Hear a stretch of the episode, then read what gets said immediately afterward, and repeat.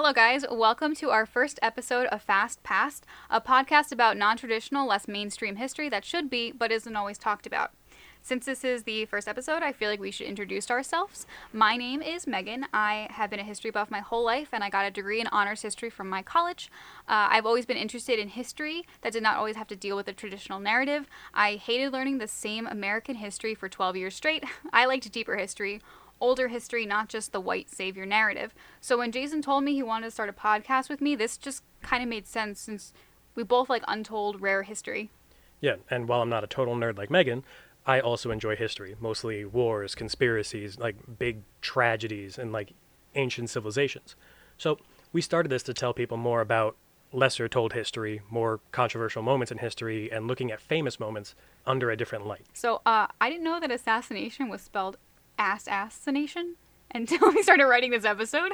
Another fun fact uh, there is a JFK assassination video game, which has a 3.4 out of 5 star rating according to Google. Oswald rates it five stars. Jeez.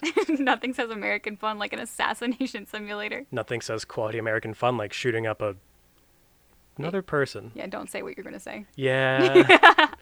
Okay, so we're starting off this podcast with a month of very interesting assassinations. The first one, if you couldn't tell by the title, is the assassination of JFK, which is super talked about and super controversial with a lot of conspiracies involved. But to get to the end, we have to start at the beginning first. yeah, he's dead. According to the first book I opened when researching this topic, there talked about being 18 material witnesses in this case. And surprise, surprise, they're also dead. Super dead. Like they all died within three years of the murder of JFK and Oswald. Six died by gunfire, three in motor car accidents, two by suicide, one from a cut to the throat, one from a karate chop to the neck, three from heart attacks, and two from natural causes. What gets me is that some asshole went out of his way to karate chop someone to death. Why? Literally, he is Karate Kid. Wax on, wax off. But like 18 deaths in three years is super weird, especially all concerning this specific case. The London Times actually calculated the probability of this happening within the three year span. Want to guess that probability? it's got to be like one in a million. It is 1 in 100,000 trillion. Jeez. So there's a one in a hundred thousand trillion chance of this happening. But let's take it back to that morning. How did it happen? All right, I'm going to break it down for you and look at the timeline. So, it started like any normal day. JFK and his wife left Dallas on Air Force 1 at 11:20 a.m. on the 22nd of November and it landed at 11:38 in Dallas. He goes outside to greet his people uh, for about 10 minutes and then later at 11:46 uh, he gets into the timeline from what JFK.org calls the assassination timeline and the motorcade leaves for Love Field at 11:52 a.m. I love it. Assassination time. That's kind of groovy. I mean, not really, since the president's head got blown off. I mean, fair, but nobody also talks about the bullet hitting Governor Connolly in the back. Yeah, but we're gonna focus on JFK instead. Fair. So at 12:21 p.m., there's like an hour after he landed uh, that the motorcade turned onto Main Street, and then 11:27 p.m. Uh, it passed the Adolphus Hotel. 150,000 people were out and about trying to see the president, which is a very cute family moment to have. Except three minutes later, he was shot at 12:30 p.m. at Dallas's Dealey Plaza. Little messed up, but I appreciate that he went at 12:30. Decided to pull the trigger. Yeah, you mean if you're going to assassinate the president, you want to have it at a nice round number for the history books. Except two minutes later, Lee Harvey Oswald was stopped at the book depository, but they let him go, and he left a minute later at 12:33 p.m. So they found the guy. They stopped him, and then he just let him go because he didn't seem sketchy enough.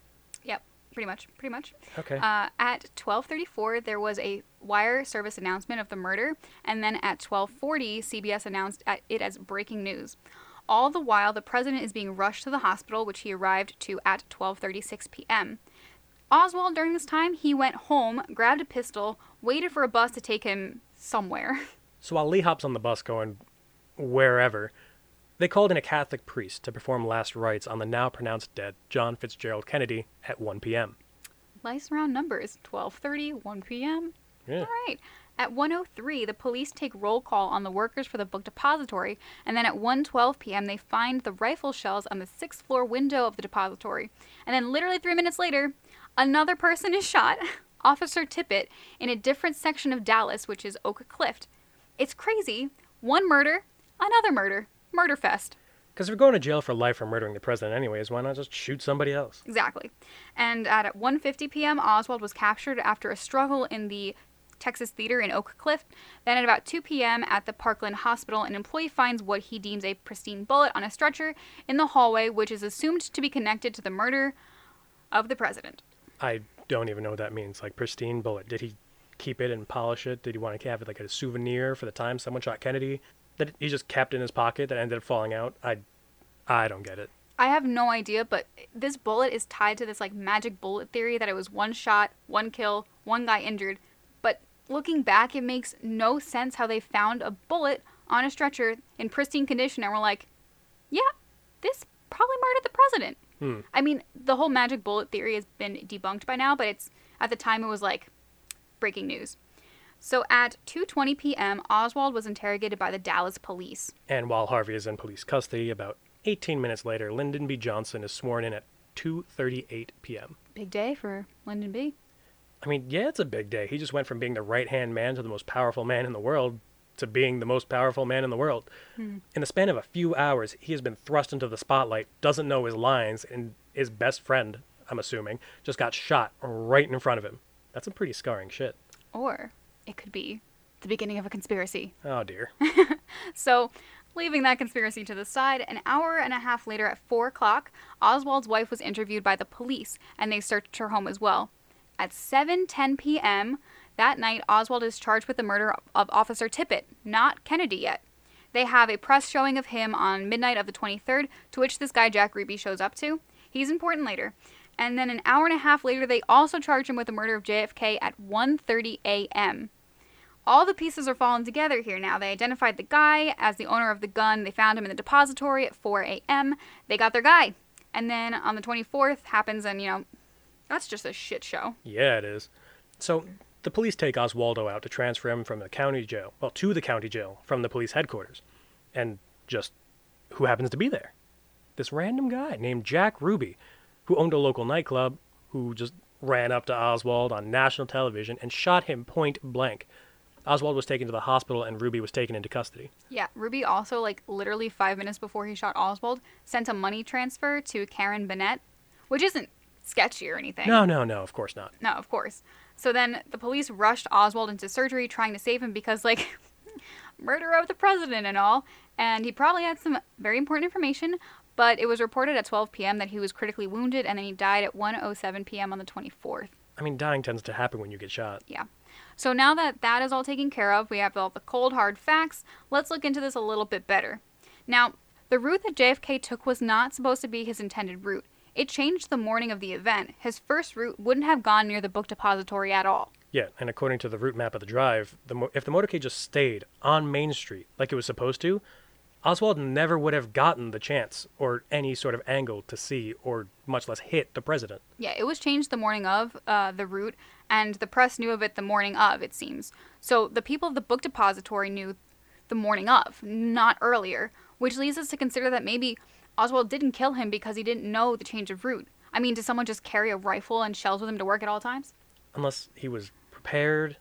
Like, was he planning this since before Friday? And I mean, he just raises too many questions. I mean, after the assassination, he had time to go home, grab a pistol, and then hop on a bus. I don't get it. It's crazy. And I, I just wanted to mention that before we get into the actual theories, because they're all crazy, I spent an entire three hour class on this and I was more confused than when I started out. But the most popular theory is the multiple gunmen theory, which is pretty self explanatory, which means there was more than just Oswald who killed the president. which is where the grassy knoll theory came out in 1976. Because after Watergate, people grew more suspicious of the government and figured there might have been a second shooter. Two years later, Louis Stephen Witt was brought before the House Committee to investigate into the Umbrella Man theory. Dun dun. Essentially, the theory said that the Umbrella Man, later identified as Mr. Witt, shot the president with a poisoned dart to immobilize him so that Oswald could shoot him. Because why would a man bring an umbrella out on a nice sunny day? But before the House committee in 1978, Witt was surprised when people thought his umbrella was actually a weapon. He said he had brought the umbrella to heckle the president, not to murder him. He later said, quote, If the Guinness Book of World Records had a category for people doing the wrong thing at the wrong time in the wrong place, I would be number one in that position with not even a close runner rope. I just find it interesting how they thought he had a poison dart in his umbrella. Like that's a freaking weird theory to he put out there. brought the umbrella to court to show that there's no way this thing could have been used as a weapon. I feel like the the catastrophe, like people were just like shooting out anything. Like I don't know, that's just like such a sci-fi. Just throw it at the wall, see if it sticks kind of theories. And there is another theory that it was an inside job. This is my favorite theory by far, and the one that I personally believe. Historically, this was a very tense time, the 60s. Although we remember it as peace, love, and rock and roll era, it was anything but. It was a rebellion against past norms. It was a time where the younger generation stood up to the older generation, protest music and protesting, and Kennedy embodied the youth's desire for change. He wanted civil rights, and not everyone was behind him on this, especially in the South. So it always made sense to me that this could, in fact, be an inside job. Uh, but basically, there's a theory here that if you look at a copy of the Zapruder film, Z- Zapruder? Z- Zapruder, the only Yeah. film of Kennedy being shot, Yeah. basically. Uh, after there's a sign portion, Kennedy's holding his neck. And after he's shot for the first time, it looks like the driver pulls out a gun and shoots Kennedy in the back of the head. I mean, in the front of the head, which makes the back and to the left theory work. Hmm, yeah. Okay. And I watched this several times. I had Jason watch it, and I, I mean, it looks like this guy pulled out a gun and shot him executioner style. And and finally, back to the theory that this would all make sense. I'm just saying. And another theory about the inside job was that it was, getting back to it, Lyndon B. Johnson, which again I feel like makes perfect sense. They said that he had Kennedy murdered so that he could take the presidency, and there's a whole book about it called "The Man Who Murdered Kennedy: uh, The Case Against LBJ." Johnson and Kennedy did not have a whole lot in common. I mean, he claimed to be for civil rights, but he like really didn't care. Uh, that makes sense, Yeah. honestly. If you're vice president, I feel like a little party always wants to be president. I'm just one guy away from leading a country. Exactly. So, another fun theory was the mob theory. JFK's brother, Robert Kennedy, thought it was his fault several days after the assassination because of his connections to the mob. He had the belief that him going after the mob and after Castro was the reason his brother was killed, that perhaps this was retaliation. In an interview with New York police detective Ralph Salerno, he told ABC that after going through thousands of pages of electronic surveillance from organized crime bosses, he said, quote, we even came across a few sympathetic remarks about the president, end quote. And he ended up citing examples such as, quote, they killed the wrong one. they should have shot his brother. that little SOB. wow. He's the guy who's giving us a hard time. So the mob just wanted Robert Kennedy deaded. Yeah, they probably wouldn't kill JFK. They just want him dead. Just Rob. Mood, mood. Uh, on the topic of the mob, remember Jack Ruby that I said would be important later? Yeah. I mean, minus the murdering Oswald thing. Well, some people say that he had mob connections as well. First off, he told police that he killed Oswald because he was like super duper obsessed with the president and loved him a lot. And when he died, he went insane and just killed Oswald. That's his story. But since the Trump administration released a whole bunch of documents about the assassination, more stuff has come uncovered. Like a bit from document, bear with me, this is a long number 32149267. This states that he was actually at the scene of the JFK assassination, not five blocks away like he claimed. He also asked someone that morning if they would like to, quote, watch the fireworks. So they think that he knew about the assassination. They theorize that he was meant to be the fall guy and Oswald the hitman in a mafia murder. Uh, Ruby was in debt with the mob, and they think that killing Oswald was like the repayment of the debt. And when Ruby was interviewed in 1964, he kept saying that he was in danger, that he wanted to tell the truth, but they had to do it in a secure location, and the police were unable to offer protection. So he's, I mean, he's dead now, so we don't, we'll never know. Usually people pay the mob for protection, and this man goes to the police for protection. So that's what you get. Snitches get stitches. Pow, pow, bang, bang. He dead. Oh my god. And I'm just going to mention this one too, although I think it holds absolutely no merit. Uh, Jackie Kennedy ordered the murder of her husband. I mean, okay, it was super known that both of them were having affairs with pretty much everyone in the White House, uh, but the Secret Service agent she runs to after his head is blown off, they were fucking. So I think it's like, I don't know, I think it's a lot to be like, my husband's okay with me having sex with someone else, let's just murder him kind of thing. yeah. It's a bit out there. Yeah, so I don't believe that one at all, but I figured I'd, I'd mention it. Speaking of things being out there, um, back in 2016, then presidential candidate Donald J. Trump called out Ted Cruz's dad. Zodiac Killer. There's a bit of a connection. So He pointed out a picture in a magazine article of Rafael Cruz, Ted Cruz's dad, handing out pro Castro leaflets with Oswald. Trump is later quoted saying, All I did is point out the fact that on the cover of the National Enquirer, there's a picture of him, being Rafael Cruz, and crazy Lee Harvey Oswald having breakfast. End quote. Now, that's extra. That's a lot, but it's also hilarious. Ted Cruz, the Zodiac killer himself, and his dad, who helped in the assassination of JFK. Like father, like son. Obviously, obviously, we got to take Trump seriously on this one. Uh, so let's get to the most popular theory, and uh, this is just one man, which is Lee Harvey Oswald. There are a million theories attached to him.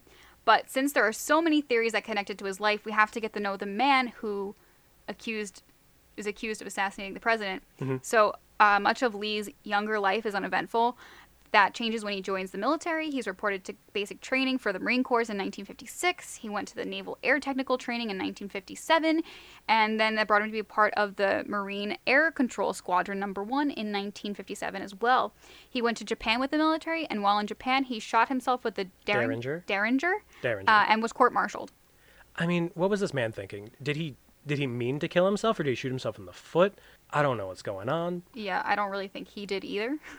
But the fact that he used a Derringer, which is like the smallest pistol I've ever seen, is kind of hilarious. You know what they say about small pistols? Yeah, small hands.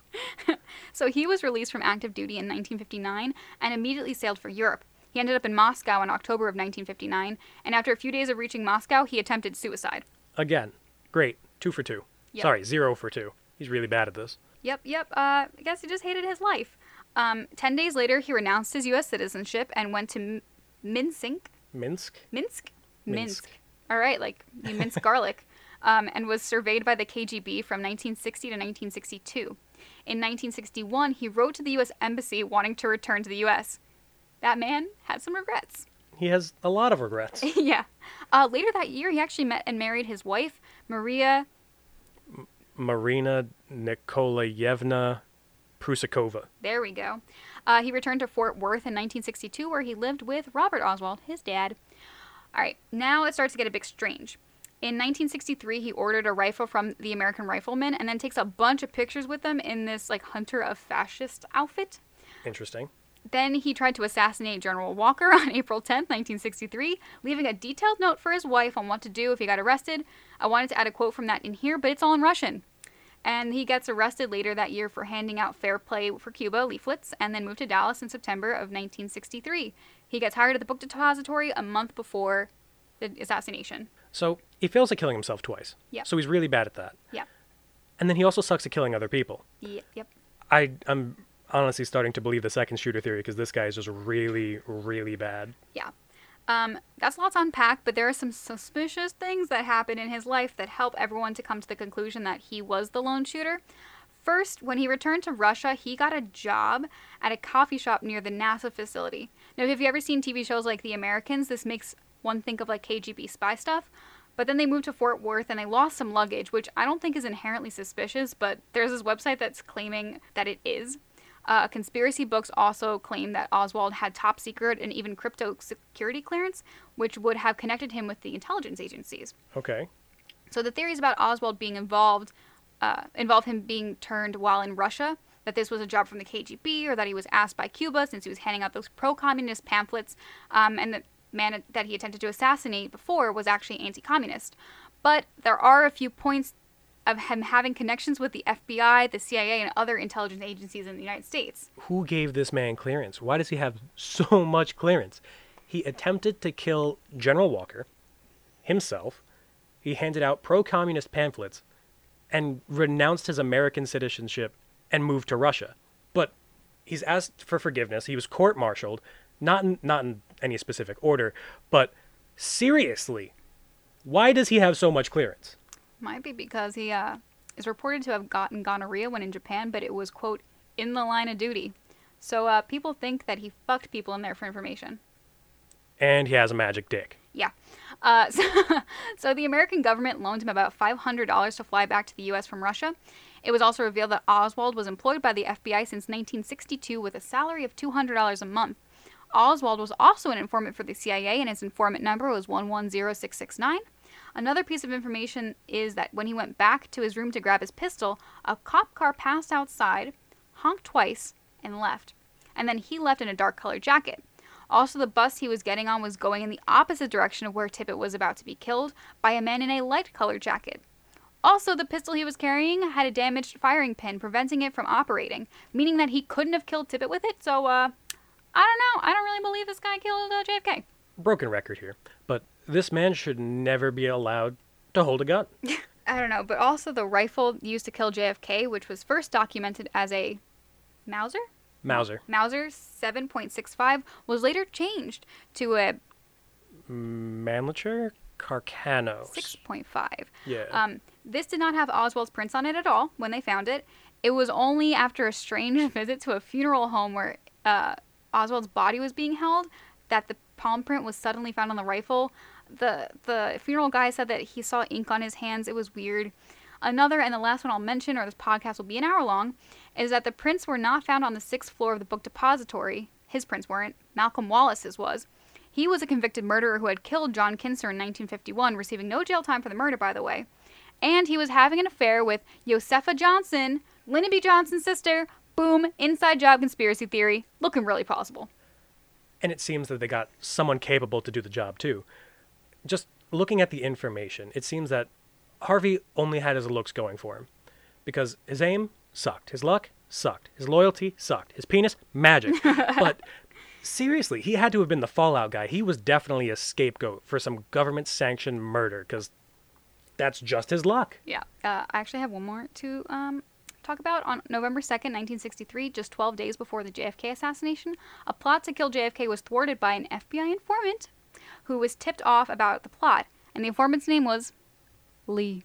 Hmm. Also, I just think this is an interesting tidbit, but when the documents were released from the White House, there's a memo from J. Edgar Hoover, who was the uh, director of the FBI at the time, and he released a memo a few hours, hours after the assassination, saying they had to convince the public of, that Oswald killed JFK. Now, if you remember, they didn't charge Oswald with the murder of JFK until 1:30 a.m., so it's really probable. I guess, along with whatever theories are about the government conspiracy I just unloaded, also comes the theory that Oswald was framed. That's what he gets for turning his back on America. Oh, disgusting. Yeah. So basically, before researching all this stuff, I was pretty sure that there was a multiple gunman who just wanted the president killed, but I hadn't really settled on who was responsible for firing the shot that killed JFK. I guess if anything, I can 100% say the driver file- fired the fatal shot. The footage does not lie, crystal clear, and it makes a lot of sense. Uh, that's just my final thoughts on the whole thing. My final verdict JFK got wrecked, and Ozzy was innocent of murder. Yeah. Because he doesn't know how to hold a gun, but hey, he had a magic dick and gonorrhea. Anyways, thank you for joining us on this wonderful journey. The rest is history, and we hope you'll join us on the next one. Bye Bye-bye. bye.